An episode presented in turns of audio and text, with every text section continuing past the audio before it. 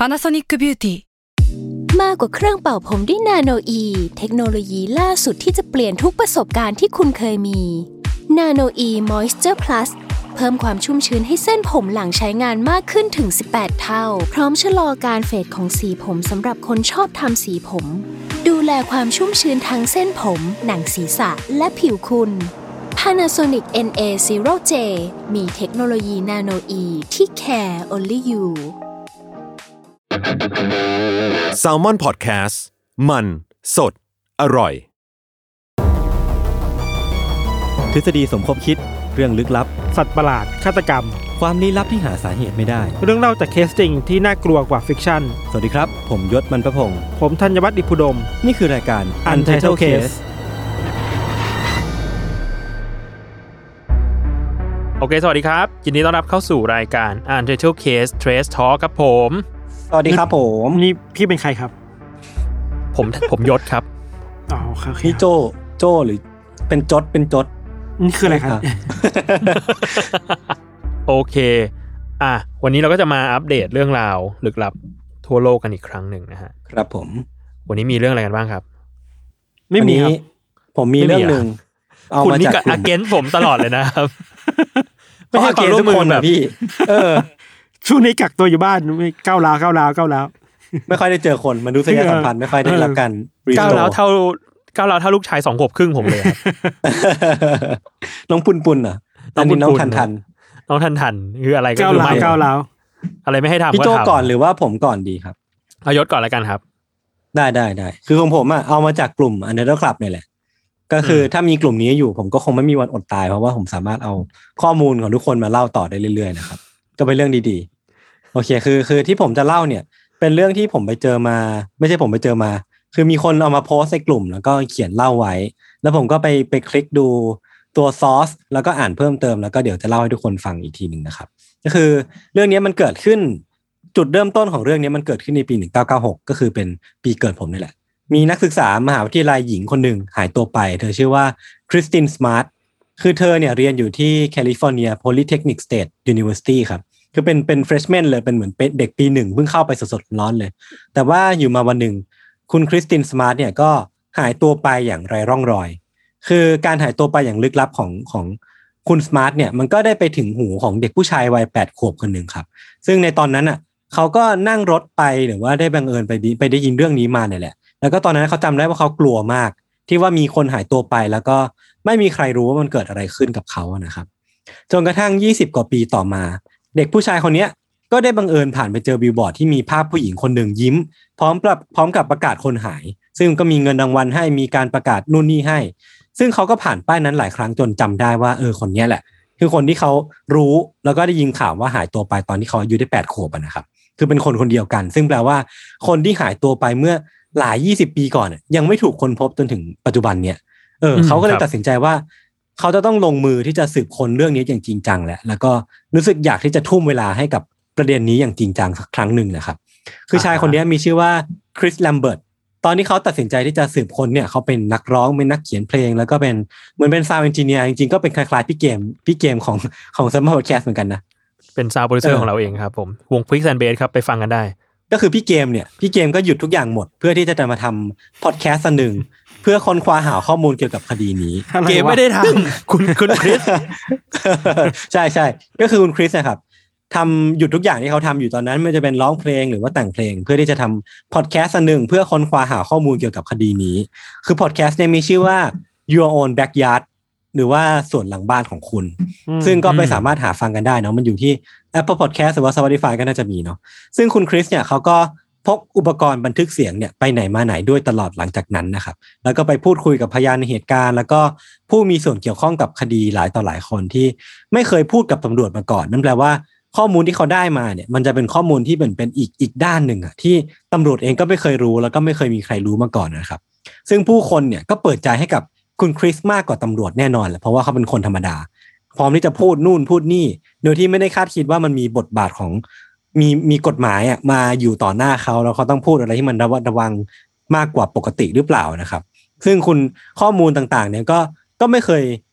ไม่เคยได้ยินที่ไหนมาก่อนจนกระทั่งมาถึงมาเอ้ยมาดีกว่า มาถึงหูคุณคริสนะครับ ก็ไปไปมาเนี่ยคุณคริสก็ได้ข้อมูลที่สำคัญมากๆมาอันหนึ่งจากคุณแม่ของผู้ต้องสงสัยคนหนึ่ง คือผู้ต้องสงสัยคนนี้มีชื่อว่าพอลฟลอเรสเป็นเพื่อนมหาวิทยาลัยเดียวกันกับคุณสมาร์ทนะครับ คุณแม่ของคุณพอลเนี่ยมีชื่อว่าซูซานเธอบอกกับคริสว่าวันที่เกิดเหตุเนี่ย เธอนอนไม่หลับเลยแทบจะทั้งคืน เพราะว่าเธอกังวลเรื่องสามีเธอมาก คือเธอบอกว่าจู่ๆครับ คืนนั้นน่ะ สามีก็รับโทรศัพท์ใครก็ไม่รู้แบบปริศนาแปลกหน้ามากๆกลางดึก แล้วก็ออกจากบ้านไปเพื่อที่จะขับรถ แล้วก็หายไปจากบ้านเลย แล้วก็กลับมาอีกทีในตอนเช้านะครับ แล้วเขาก็ยังได้บาะแสอีกหลายอย่างที่ท้ายสุดเนี่ยเมื่อมีสำนักข่าวโทรไปหาคุณแม่ของของคุณพอล ที่เป็นผู้ต้องสัยเนี่ยชื่อว่าที่ชื่อว่าซูซานเนี่ยเพื่อยืนยันว่าเป็นเรื่องจริงหรือเปล่าเนี่ยคุณซูซานก็ให้การปฏิเสธบอกว่าคุณคริสเนี่ยไปเอาข้อมูลมาจากไหนก็ไม่รู้เป็นเรื่องกุขึ้นมาเป็นเรื่องโกหกทั้งเพเนาะคือเหมือนพอพอเธอใกล้จะถูกจับได้เต็มทีแล้วอะเธอก็อะไม่ใช่เรื่องจริงหรอกหงายการ์ดว่าแบบเออมันเป็นเรื่องแต่งขึ้นมานะครับและสุดท้ายแล้วเนี่ยจากหลักฐานที่ปรากฏออกมาในพอดแคสต์ความยาวทั้งหมด 8 ตอนของ Chris เนี่ยมันก็นำไปสู่การจับกุม Paul Flores จริง ๆ ที่ตอนเนี้ยอายุ 44 ปีแล้ว คือเขาเนี่ยถูกจับกลุ่มข้อหาฆาตกรรมคุณ Smart ในวัย19ปี ในขณะที่กำลังพยายามข่มขืนเธอ แล้วก็คุณพ่อของเขาเนี่ยที่ชื่อว่า Ruben Flores เนี่ยก็มีส่วนช่วยในการอำพรางศพที่ตอนเนี้ยก็ยังหาไม่เจออยู่ดีแต่สุดท้ายคดีมันก็คลี่คลายนะครับ จริงๆแล้วมันจะมี detail อีกหลายอย่างที่ผมข้ามไปเนาะก็ไปสามารถหาอ่านต่อกันได้นะครับ ว่าในพอดแคสต์เขามันมีเบาะแสอะไรบ้างที่มันนำไปสู่การจับกลุ่มนะครับ จริงๆก็เป็นเรื่องที่แบบน่าสนใจมากๆเลยเนาะคือหลังจากที่ ข่าวนี้ดังออกไปเนี่ยพอดแคสต์ของคุณ Chris เนี่ยมันก็ขึ้นอันดับ2ของไอจูนเลยพี่โจพิทันโดยยอดดาวน์โหลดอืมประมาณ7.5ล้านดาวน์โหลด คืออมมันมันเยอะมากๆเนาะแล้วก็มีผู้คนส่งข้อความไปขอบคุณเขาให้กำลังใจเขาเยอะมากที่ที่เด็กผู้ชายขี้อายคนหนึงอะ มันนำไปสู่การเปิดเผยข้อเท็จจริงบางอย่างที่ทำให้คดีที่อันโซฟมาต่อเนื่อง 25 ปีอะได้ได้จบลงแล้วก็เป็นเคส close คดีหนึ่งนะครับ อืม อืม อืม เห็นมัน เห็นอันนี้เหมือนกันแต่ว่าไม่ได้เข้าไปอ่านรายละเอียดเหมือนยศ เห็นว่าพาดหัวอืมคือเป็น podcaster ที่ช่วยช่วยจับใช่คนร้ายได้ ใช่ใช่ใช่เออคือพล็อตพล็อตเรื่องมันคือแบบ โคตรน่าสนใจอะว่าเออการอืมทำพอดแคสต์ให้แบบ เป็นการดิ่งลึกเป็นการขยายข้อมูลเชิงลึกมากๆเนี่ยมันจะนำไปสู่การคลายคดีจริง ๆ คดีหนึ่งอะอืมก็ก็เป็นเรื่องที่อืมเวลาคิดขึ้นมาก็น่าตื่นเต้นดี ในฐานะคนทำพอดแคสต์อะเราแอบรู้สึกเหมือนกันนะว่าจริงๆแล้วพอดแคสต์มันสามารถทำในเชิงสารคดีได้อะ เออมันแบบอืมมันมันคือทำเป็นข่าวแบบข่าวเสียงอะแหละ คือเราสามารถไปอืม research ไปสัมภาษณ์คนออกมาทำเป็นพอดแคสต์ที่ที่ที่แบบที่มีคุณค่าหรือว่าน่าสนใจแบบเนี้ยได้อะเรารู้สึกว่าอืมอืมแม้แต่อืมเมืองไทยเองที่ตอนนี้พอดแคสต์มันก็มันก็บูมขึ้นเนาะมันก็น่าจะทำได้คุณภาพเดียวๆกันเหมือนกัน เออเออคือเหมือนเรายังเราก็ยังไม่ค่อยเห็นพอดแคสต์ในไทยเองเนาะที่แบบ ไปหาข้อมูลที่แทบจะเป็นสารคดีอยู่แล้วอะใช่เออแบบใช่ว่า เออออืมหายากมากเลย เราชอบเราฟัก็งเข้าใจว่ามันทำยากแหละแม้เราชอบฟังเมื่ของกี้ว่าไนะฝรั่งอะ แบบว่าอืมอย่างที่พี่โจบอกว่า เป็นมันจะดูเป็นพอดแคสต์ลงเสียง แล้วก็แบบปล่อยเสียงออกไปอะไรเงี้ยแต่ว่าคนทำอะ คนจัดที่พอดแคสต์ที่เป็นในเชิงสารคดีอะเฮ้ยเขาจริงจังมากเลยด้วยว่าใช่เขาใช่เขามีสคริปต์เขียนที่สวยงาม แล้วเว้นช่วงนี้ไว้เพื่อมาปล่อยเสียงของคนนี้ มีใส่ซาวด์มีใส่บรรยากาศ ใส่นอยส์อะไรบางอย่างแบบโอ้ยเชี่ย อืมเขาต้องจริงจังละเอียดอะแค่ไหนวะละเอียดอะอ่ามันคือแบบมวิชาชีพป่ะมันคือ profession ของเขาอะที่แบบจริงๆ ตอนนั้นเขามี ตอนนี้เขาที่เมืองนอกมันมีตลาดรองรับมันมี มันมีเม็ดเงินต่างๆ มันหมุนนะผมคิดว่าเออมันมันเอื้อโอกาสให้คนแบบ ทุ่มเวลาไปกับพอดแคสต์ได้มากกว่าที่ไทยป่ะใช่แล้วเราเราเองก็รู้สึกว่าเราเองอยากให้พอดแคสต์ในเมืองไทยมันไปถึงจุดนั้นเหมือนกันนะ ไปถึงจุดอืมที่แบบเฮ้ยเราสามารถที่จะ ทุ่มงบประมาณไปกับมันได้ สามารถที่จะแบบอืมมีคนสนับสนุนหรือว่ามีมีคุณภาพมีความรู้ในด้านเสียงที่ที่ไปถึงจุดที่มันมีคุณภาพมากๆ เท่านั้นได้อะไรเงี้ยมมมอยากเห็นเหมือนกัน หรือหรือมันอาจจะ contribute ไปสู่การไขคดีอย่างที่อย่างที่เคสนี้มันมันทำก็ได้ จริงๆถ้าอืพี่มผมไปหาข้อมูลมาครับ มันยังมียังมีพอดแคสต์อีกหลาย ๆ อันที่นำไปสู่การไขคดี หรือว่ามีส่วนร่วมในการเปิดเผยหลักฐานบางอย่างเนาะคือมันมีพอดแคสต์ชื่อว่า Up and Vanished ช่วยให้คนร้ายเนี่ยสารภาพในคดีฆาตกรรม คุณผู้หญิงคนหนึ่งที่ชื่อว่าทาร่ากรีนสเตดนะครับ แล้วก็พอดแคสต์อีกอันหนึ่งชื่อว่า Serial ก็ช่วยให้ผู้ต้องสงสัยคนหนึ่งอะได้รับการตัดสินใหม่ แล้วก็ชนะการตัดสินนั้นได้ ก็คือเหมือนเอ้ยเป็นซีเรียลผมเป็นเคยแพ้เห็นดังเป็นเป็นเออผมผมไม่เคยเห็นเหมือนกัน เหมือนเป็นอืมเป็นแพะที่แบบได้รับการตัดสินใหม่แล้วก็รอดพ้นจากคดีมาได้ในที่สุดนะครับ แล้วก็อีกการหนึ่งชื่อว่า In the Dark ไอ้พอดแคสต์เนี่ยก็ได้ให้เบาะแสใหม่ที่สำคัญกับคดีคดีหนึ่งเหมือนกัน ซึ่งจริงๆแล้วอะก็กลับมองที่ Untitled Case เนาะก็คือไม่ได้ให้อะไรเลยเออคือแบบว่าเออฟังแล้วก็ฟังแล้วก็น้อยใจว่าแบบเออในฐานะที่เป็นพอดแคสต์ True Crime เหมือนกันเนาะแต่มันก็เออเราก็ยังไม่ได้ contribu ไปสู่อะไรขนาดนั้นเหมือนกัน ก็อยากที่จะลองทำเหมือนกัน เราตอนนี้จริง ๆ แล้วเราพยายามทำให้ประเด็นของ u n d e r t a l Case อะมันมันกว้างขึ้น แล้วก็ มันมันไปสู่โซเชียลอิชชูใหม่ๆ มากขึ้นอะ จากตอนอืมจากตอนอืมช่วงแรก ๆ ที่โอเค เราเรารู้แหละว่าในระหว่างที่เราทำสคริปต์ไปเราคุยกันอะไรเงี้ยมันก็จะมีสิ่งที่ถกที่ออกมาจากจากสิ่งที่ยศกับทันอะพูดถึง แต่ทีเนี้ยเราเลยรู้สึกว่าช่วงหลังอะมันมีประเด็นเหล่านี้เด่นชัดขึ้นเรื่อยๆ จาก character ของยศและทันเองนั่นแหละ ทีเนี้ยพี่ก็เลยรู้สึกว่าเราอยากจะ raise สิ่งเนี้ยให้มันมากขึ้น ก็จะมีอืม EP หลังอืมๆที่เราจะพยายามพูดเรื่องเรื่องการเรื่องการบูลลี่เรื่องอะไรเงี้ยที่แบบเออ เราอยากจะให้ คนมันตระหนักถึงอะไรบางอย่างเหมือนกัน อืมอืมก็หวังว่าโอเคครับคนจะชอบกันนะครับ ผมผมหาสิ่งใหม่ให้พี่ได้นะ พี่สนใจปะยังไงนั่นก็ครับคือ พิธีกรใหม่อะพี่จะไล่ผมออกอีกแล้วเหรอไล่ออกจังหวัดทุกไล่กูออกกี่รอบแล้วเนี่ยเออทำไมทุกคนจะรู้ทันว่าผมจะพูดเรื่องนี้วะพี่พูดเรื่องเดิมมาหลายรอบแล้วเนี่ยโอเค ของผมก็ประมาณนี้ครับ โอเค งั้น อ่าอย่างนั้นเดี๋ยวเป็นเรื่องของผมละกันอืมคือเรื่องของผมเนี่ย ก็เตรียมเตรียมไว้ตั้งแต่วันที่เกิดเกิดเรื่องแล้วล่ะว่าแบบเออ มันน่าพูดถึงเหมือนกัน แล้วก็เป็นข่าวที่ดังมาก ๆ ที่ทุกคนก็น่าจะผ่านตากันแล้วล่ะ คือที่ข่าวที่มีพระสงฆ์ตัดศีรษะตัวเอง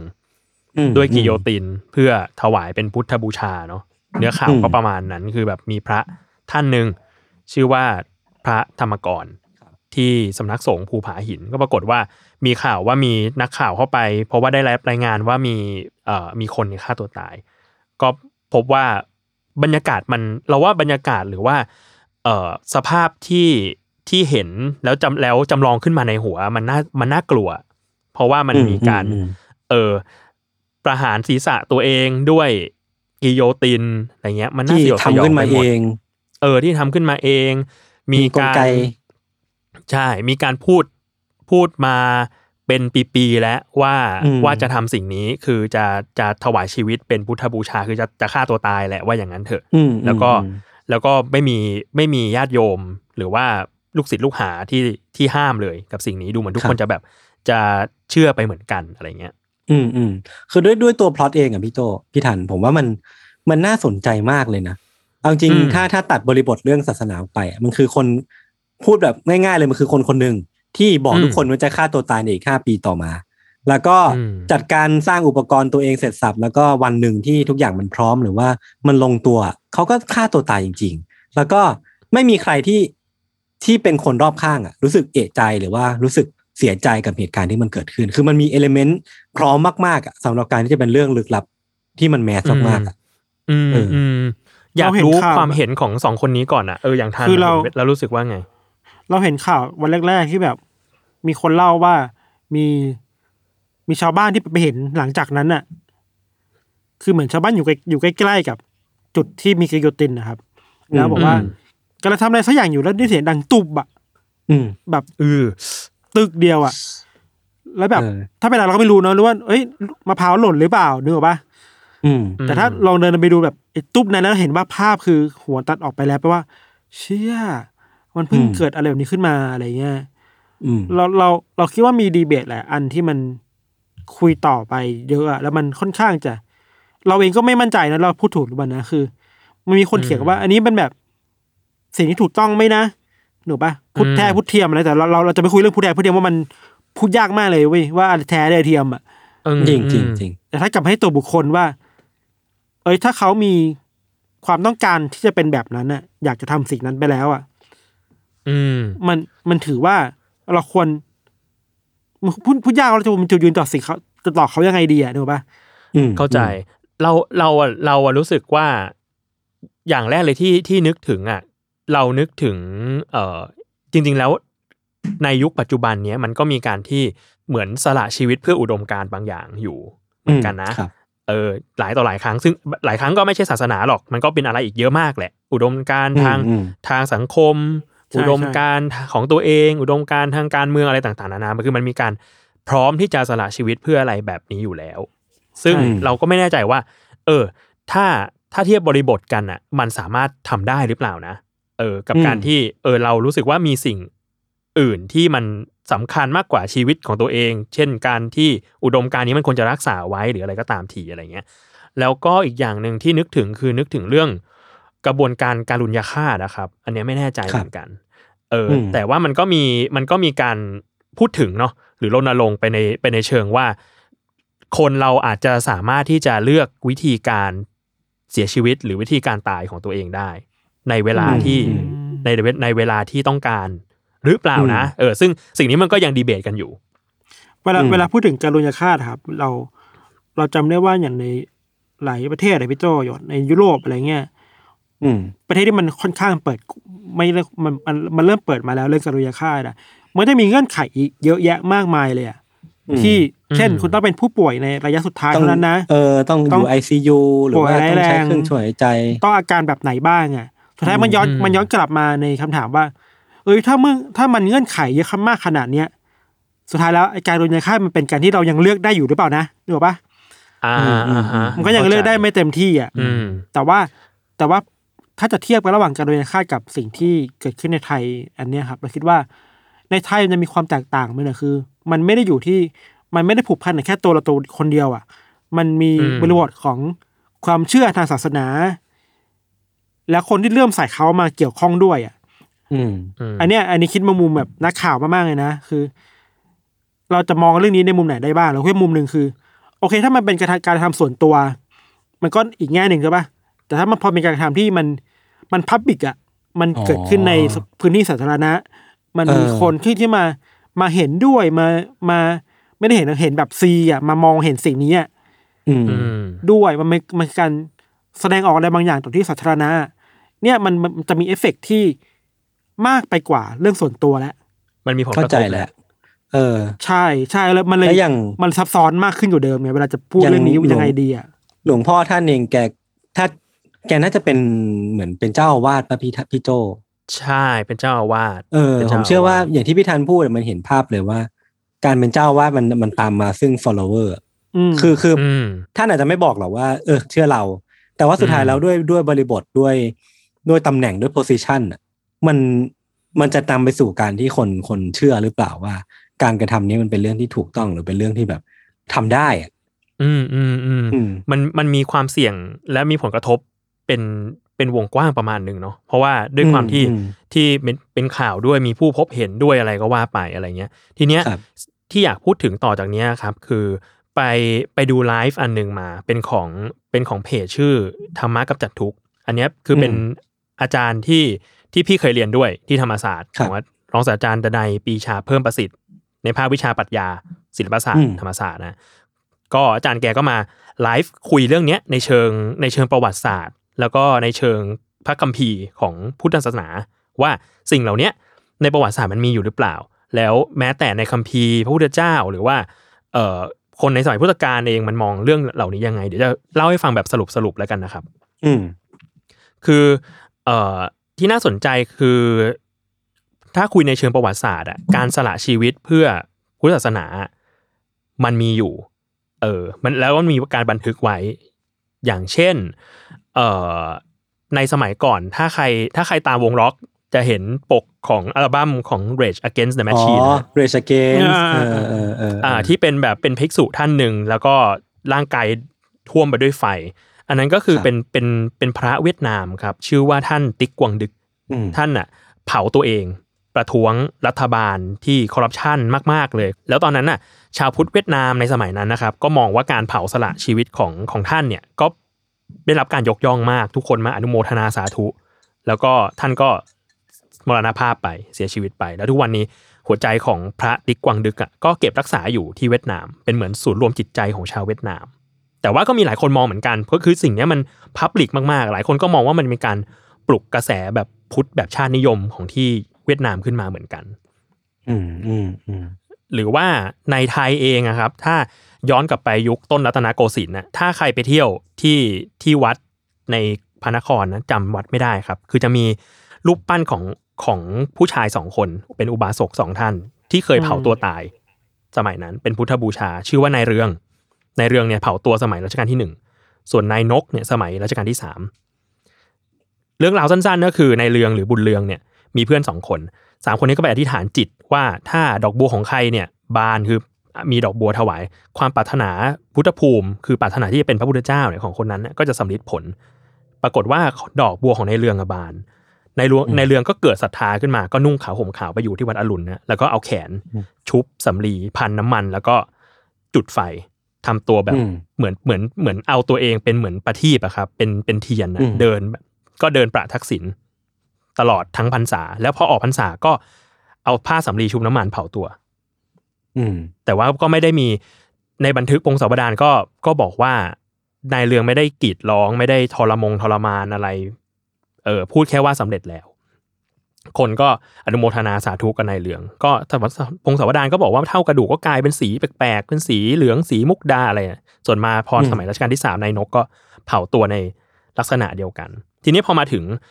รัชกาลที่สี่อะครับเอ่อท่านท่านก็ทรงห้ามไม่ให้มีการเผาตัวอีก เพราะว่าเหตุผลกลใดก็ตามแต่ อาจจะเป็นเพราะว่าในยุคนั้นมันมีเรื่องของเหตุผลนิยมในในในตะวันตะวันตกเข้ามาในเมืองไทยมากขึ้นเออมันก็เริ่มมีเริ่มมีการดีเบตกันและกันระหว่างความเชื่อแบบนี้กับการเชื่อในหลักเหตุผลแบบตะวันตกมากขึ้นอะไรเงี้ยครับ ซึ่งมันก็ไม่ได้มีแค่ชาวบ้านนะ แม้แต่เอ่อคนที่เป็นชนชั้นสูงสมัยนั้นเองเนี่ยอย่างเช่นเอ่อสมเด็จพระราชวังบวรสุรสิงหนาถที่เป็นวังหน้าเนี่ยก็เคยพยายามจะฆ่าตัวเพื่อเป็นพุทธบูชาเหมือนกัน แต่ก็เรียกว่ามีคนห้ามเอาไว้อะไรเงี้ยครับ อืมเออประมาณนั้นอันนี้ในเชิงประวัติศาสตร์ทีนี้อาจารย์แกก็เลยเล่าต่อครับว่า แล้วในพระไตรปิฎกอะมีเรื่องการฆ่าตัวตายไหมอืมอืมเออ สิ่งหนึ่งที่ที่อาจารย์แกเน้นย้ำอะบอกว่า เออ มีคนพูดเยอะมากว่า เอ้ยฆ่าตัวตายแล้วเราต้องไปต้องเกิดมาฆ่าตัวตายอีกห้าร้อยชาตินะ เออถ้าอ้างอิงคัมภีร์เลยนะ คือสิ่งเนี้ยไม่มีไม่มีเลย ไม่มีในคัมภีร์ลำดับใดเลย เป็นแค่แบบคำติดปากที่ทุกคนก็แบบพูดติดติดๆปากกันมา ครับ เออ แต่ทีเนี้ยถามว่าพุทธการมีการฆ่าตัวตายของพระภิกษุหรือเปล่าก็คือมีมีหลายครั้งด้วย อืมครั้งหนึ่งเนี่ยคือเป็นการบัญญัติปาราชิกตติยปาราชิกคือปาราชิกข้อสาม คือการฆ่ามนุษย์ พระพุทธเจ้าทรงห้ามการฆ่ามนุษย์อืมคราวเหตุการณ์คราวนั้นคือพระพุทธเจ้าเนี่ยแสดงอสุภกรรมฐานคือเป็นแบบกรรมฐานว่าแบบร่างกายเราไม่สวยไม่งามเลยอะไรเงี้ย ทีเนี้ยภิกษุที่ฟังเป็นพระอรหันต์นะก็เกิดความแบบเบื่อหน่าย ในร่างกายในอัตภาพตัวเองก็ก็พากันฆ่าตัวตาย บางทีก็ก็ให้เพื่อนภิกษุด้วยกันมามาฆ่าตัวบ้าง ไปจ้างเอาเพชฌฆาตมาฆ่าตัวเองบ้างอะไรเงี้ยก็เลือดสาดเต็มแบบ เต็มวัดไปเลยอะไรเงี้ยพระพุทธเจ้ากลับมาก็แบบอืมภิกษุหายไปเยอะจังอะไรเงี้ยก็เลยประชุมประชุมสงฆ์ก็พอรู้เรื่องราวก็เลยบัญญัติสิกขาบทว่าห้ามฆ่ามนุษย์ อืมถ้าใครฆ่าก็คือต้องปาราชิกคือขาดจากการเป็นพระก็ติเตียนไม่สรรเสริญบอกว่าไม่เหมาะไม่ควร แต่อันเนี้ยคือเป็นเป็นการฆ่ามนุษย์คนอื่นอืมเออ แต่ว่าก็คือการติเตียนการการฆ่าชีวิตเหมือนกันอะไรเงี้ย อืมอืมมีอีกครั้งหนึ่งที่ที่ พระเอ่อในสมัยพุทธกาลเนี่ยฆ่าตัวตาย แล้วถามว่ามีพระพุทธเจ้ามีการสรรเสริญหรือเปล่า ก็ต้องบอกว่ามีเหมือนกัน แต่เนี้ยต้องเล่าต้องค่อย ๆ เล่าคือ มันมีพระรูปหนึ่งชื่อพระโคติกาเป็นพระที่มีฌานแต่ว่าป่วย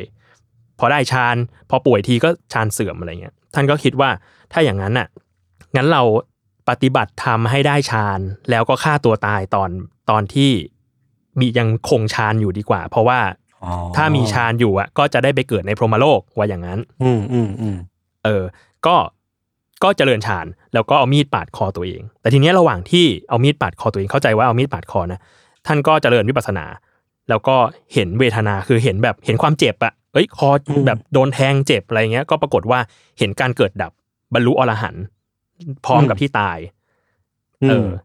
ก็คือกิเลสดับพร้อมกับชีวิตดับไปด้วย พระพุทธเจ้ามก็รู้ทราบเรื่องก็ตัดสรรเสริญ แต่ว่าไม่ใช่สรรเสริญในเรื่องฆ่าตัวตายนะแต่สรรเสริญในความเป็นพระอรหันต์ที่แบบเอ้ยเราหลุดพ้นได้แล้วอะไรเงี้ยอืมอืมอืมเออ ประมาณนั้น ทีเนี้ยน่าสนใจ เออในหลักฐานเหล่านี้มันเลยมีอยู่มันมีทั้งการติเตียนด้วย มันมีทั้งการที่สรรเสริญด้วยอะไรเงี้ย เรื่องนี้อืมก็เลยแบบเอออาจารย์แกก็สรุปว่าเราเองในฐานะคนที่เฝ้ามองดูคนคนอื่นทำสิ่งนี้อะหรือก ระทำสิ่งนี้ลงไปแล้วอะเอ้ย เราไม่แน่ใจว่าเราเราสามารถตัดสินสิ่งนั้นได้จากการกระทำอย่างเดียวหรือเปล่านะอืมเพราะยิ่งถ้าสมมุติว่าเราเป็นเราเป็นชาวพุทธอะถ้าใครที่นับถือพุทธหรือใครรู้สึกว่า เอ้ย เราเราเชื่อในหลักการของพุทธอะพุทธค่อนข้างยึดในยึดในหลักของจิต ว่าแบบอืมทำกระทำสิ่งใดด้วยจิตแบบไหน ก็จะก็จะได้สิ่งนั้น เออถ้าถ้าอย่างนั้นแล้วเราไม่อาจรู้ได้หรอกว่า ตอนที่ พระธรรมกรหรือว่าท่านใด ๆ กระทำสิ่งนี้ลงไปอะท่านมีจิตแบบไหนขณะที่ตายอะอืมอืมหรือขณะที่ทำถ้าถ้าถ้าจิตเป็นไปเพื่อการเสียสละ เป็นเพื่อกุศล มันก็จะเป็นกุศล แต่ถ้าจิตรู้สึกเศร้า รู้สึกโกรธหรือรู้สึกเอออะไรอย่างเงี้ย มันก็จะเป็นบาปหรือเปล่า เออ เพราะฉะนั้นแล้วมันก็แบบยากที่จะตัดสินอะ อืมอืมแต่ว่าอืมนั่นแหละเราเราก็เลยรู้สึกว่ามันพูดได้ในหลากหลายแง่มุมมากๆเลยคืออันนี้ก็จะเป็นในเชิงกัมพีร์เนาะแต่ในเชิงสังคมเราก็จะถกเถียงกันได้อีกกว้างแหละว่า เอ้ยสิ่งเนี้ยมันมันเป็นเรื่อง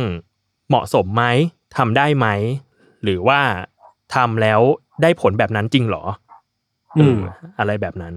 ไปเจอไปเจอทวิตเตอร์หนึ่งอ่าฮะที่เขาพูดถึงเหตุการณ์เนี้ยเขาบอกว่า เขาไม่เข้าใจว่าทำไม มันถึงเหตุเกิดเหตุการณ์นี้ขึ้น แล้วมันทำไมคนหนึ่ง เอออหอหมกกันหมดเลย คือเขาใช้คำแรงเนาะว่าแบบจิตบิดเบี้ยวหรือว่า twisted mind กันไปหมดแล้วหรออะไรเงี้ยอ่าซึ่งซึ่งผมอะาก็รู้สึกว่ามันมันขนาดนั้นเลยหรือเปล่าอะไรเงี้ย คือในในมุมผมอะผมก็รู้สึกคล้ายๆอย่างที่พี่โจพูดเมื่อกี้ว่า มันสุดท้ายแล้วเราก็ไม่มี who are you to judge อะคือ คือเราเองก็ก็เป็นคนอืมธรรมดาที่มองมองเหตุการณ์อะเนาะอืม เราแค่แค่มานั่งคาดเดาว่า consequence ของมันจะเป็นอะไรบ้างหรือว่า แต่เราก็ไม่มีทางรู้หรอกว่าเขาทำสิ่งเนี้ยไปไปเพื่ออะไรด้วยจิตแบบไหนด้วยด้วยความมุ่งมั่นแบบไหนอะไรเงี้ย ซึ่งบางทีมันก็พูดยากมากๆอะว่าว่าเขาพวกเขาทุกคนที่ที่มีส่วนเกี่ยวข้องกับเหตุการณ์เนี้ยเป็นเป็นจิตทวิเซตมาจริงๆหรือเปล่า ส่วนตัวผมว่าไม่ เพราะว่าเขาน่าจะมีความเชื่ออะไรบางอย่าง แต่ว่านั่นแหละอืมมันมันก็พูดยากมากๆเหมือนกัน เพราะว่าสุดท้ายเหตุการณ์มันก็ลงเอยด้วยด้วยกัน ฆ่าตัวตายนะถ้าพูดกันแบบง่ายอืมถ้าถ้าเราว่าถ้าเราถ้าเราไม่จัดคนน่ะ ถ้าเราตัดเรื่องการอืมจัดออกไปว่ามันดีไม่ดีอะแล้วอืมไปดูตัวตัวเท็กซ์มันอะหมายถึงตัวตัวสิ่งนี้ที่มันเกิดขึ้นเนื้เนื้ออหาหาที่ content คอนเทกต์ที่มันเกิดอ่าเท็กซ์ที่มันเกิดขึ้นน่ะอืมมันกำลังจะมันคือสิ่งที่เราจะบอกแล้วว่า เอ้ยมนุษย์เราเองอะมนุษย์เราเองก็ พร้อมจะมาในบางเงื่อนไขที่เราสามารถจะสละชีวิตตัวเองเพื่อสิ่งที่มันใหญ่โตกว่าๆ อืมอืมตัวเองได้อือะมนึกออกปะอือืมอืมซึ่งซึ่งถ้ามันด้วยสิ่งเนี้ยมันไม่ได้มีแค่ไอ้กิโยตินสิ่งนี้อย่างเดียวนะในหลายบริบทอะถ้าถ้าถอดถอดออกมาจากวัฒนธรรมนะ มันมีความมันมีหลาย ๆ คนที่พร้อมสละตัวเองเพื่อสิ่งที่มันเหนือกว่า bigger than life อะเหนือกว่าอืมชีวิตตัวเองอ่าเยอะมากเลยอะอืมอืมเออเราเลยคิดว่าเราเราเองก็ไม่กล้าจัดเว้ยเพราะว่ามันพูดยากมาก เราเราไม่ได้อะไรขนาดนั้นแต่เราคิดว่า ถ้าถ้าย้อนกลับไปมองไอ้สิ่งเนี้ยไอ้แก่นไอ้แก่นมันอะการกระทำสิ่งเนี้ยมันมันแสดงมันสื่อถึงได้อะไรบ้างอย่างถ้าเราถอดความมาได้คือเราถอดสิ่งนี้มาได้นะว่า เออบางทีมนุษย์เราเองมันพร้อมสละอะไรบางอย่างเพื่อสิ่งที่มันใหญ่โตกว่าชีวิตอะอืม นั่นแหละ เราอะไปเจอทวิตของของอาจารย์เก่งกิจอ๋อกิตติเรียงลาบ เออ คือคืออาจารย์อาจารย์แกก็ออกมาพูดเรื่องพูดเรื่องนี้เหมือนกันว่า อย่างน้อยก็ในเชิงสปิริตของพระธรรมกรอะคืออย่างน้อยอืมท่านเองก็ใช้เสรีภาพ ในการกำหนดอืมทั้งเรื่องวัน ทั้งเรื่องวิธีการแล้วก็ความหมายของมันอะของของการตายของตัวเองอะเออแต่ทีเนี้ยคือไม่ได้สนับสนุนนะ ให้ว่าให้ใครไปฆ่าตัวตายอะไรเงี้ย แต่ว่าใช่ใช่เออสิ่งนี้ก็คงต้องถกเถียงกันว่าเสรีภาพในการใช้ชีวิตตัวเอง เพื่อแลกกับอะไรที่ larger than life อะมันทำได้จริงหรือเปล่า อืมอืมเนาะเราเราอยากเราอยากฟังความเห็นคนในสายปรัชญามากเลยอะเออเออเออใช่ใช่วันนักวิชาการสายปรัชญาจะมองเรื่องนี้กันยังไงนะอะไรเงี้ยใช่คือเนี้ยอะถ้าสมมติในในเชิงปรัชญาพุทธนะครับมันก็มีคำพูดคือเรียกว่าเป็นเป็นพุทธพจน์เหมือนกัน ว่าพระเจ้าตรัสว่าพึงสละทรัพย์เพื่อรักษาอวัยวะ เออ แต่ในขณะเดียวกันก็พึงสละอวัยวะเพื่อรักษาชีวิต และที่สุดอืมก็คือพึงสละชีวิตเพื่อรักษาธรรมก็คืออมสุดท้ายแล้ว ธรรมก็คือเป็นที่สุดที่เราควรที่จะรักษาไว้ไหม ในฐานะที่เป็นชาวพุทธเออก็ต้องเอาลองมามาแอพพลายกับเหตุการณ์นี้ดู แล้วก็ใด ๆ ก็ตามเอ่อพระพุทธเจ้าก็พูดตลอดว่าชีวิตเป็นเรื่องสำคัญ ยังไงการที่มีชีวิตขึ้นมา การที่เรามีร่างกายมีจิตใจในการทำนู่นทำนี่ทำทั้งบุญทำทั้งบาปมันเป็นเรื่อง มันเป็นเรื่องสำคัญอะแล้วการมีชีวิตมันขึ้นมามันมันไม่ใช่เรื่องง่ายอะไรเงี้ยเพราะฉะนั้นแล้วอืม ยังไงก็ตามการรักษาชีวิตไว้อะมันก็เป็นเรื่องสำคัญครับอยู่ที่ว่าจะมองในมุมไหนเลยเนาะจริงๆใช่ใช่ อืมอืครับมก็ประมาณนี้ครับโคท่านมีเรื่องอะไรป็นตนอยากเล่าป็นตอนไหมครับเครียดเออจริง ๆ อยากอยากฟังความเห็นของของแฟนๆรายการด้วยเหมือนกันนะครับ ว่า เออเห็นกันแบบไหนเออบางคนอาจจะมองในเชิงสังคมบางคนอาจจะมองในเชิงปรัชญาบางคนอาจจะมองในเชิงอะไรก็ตามอะไรเงี้ยเอ้ยเราอยากเราอยากฟังเราอยากรู้เหมือนกันว่า คนคนฟังของเรารู้สึกยังไง หรือมีความคิดยังไงกับเรื่องนี้บ้าง ก็สามารถมาคอมเมนต์กันได้นะครับ ใน YouTube หรือว่าในโพสต์ของเพจก็ได้เหมือนกันครับๆโอเคเลยครับ ประมาณนี้เนาะอืมโอเคครับ ก็ติดตามรายการ u n d e r t a l e Case Trace Talk ได้ทุกวันศุกร์นะครับ ทุกช่องทางของ Salmon Podcast ครับสำหรับวันนี้เรา3คนลาไปก่อนสวัสดีครับ สวัสดีครับสวัสดีครับ